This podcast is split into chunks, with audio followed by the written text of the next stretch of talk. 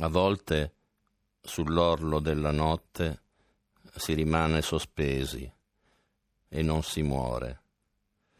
Si rimane dentro un solo respiro, a lungo, nel giorno mai compiuto. Si vede la porta spalancata da un grido. La mano feriva con una precisione vicina alla dolcezza.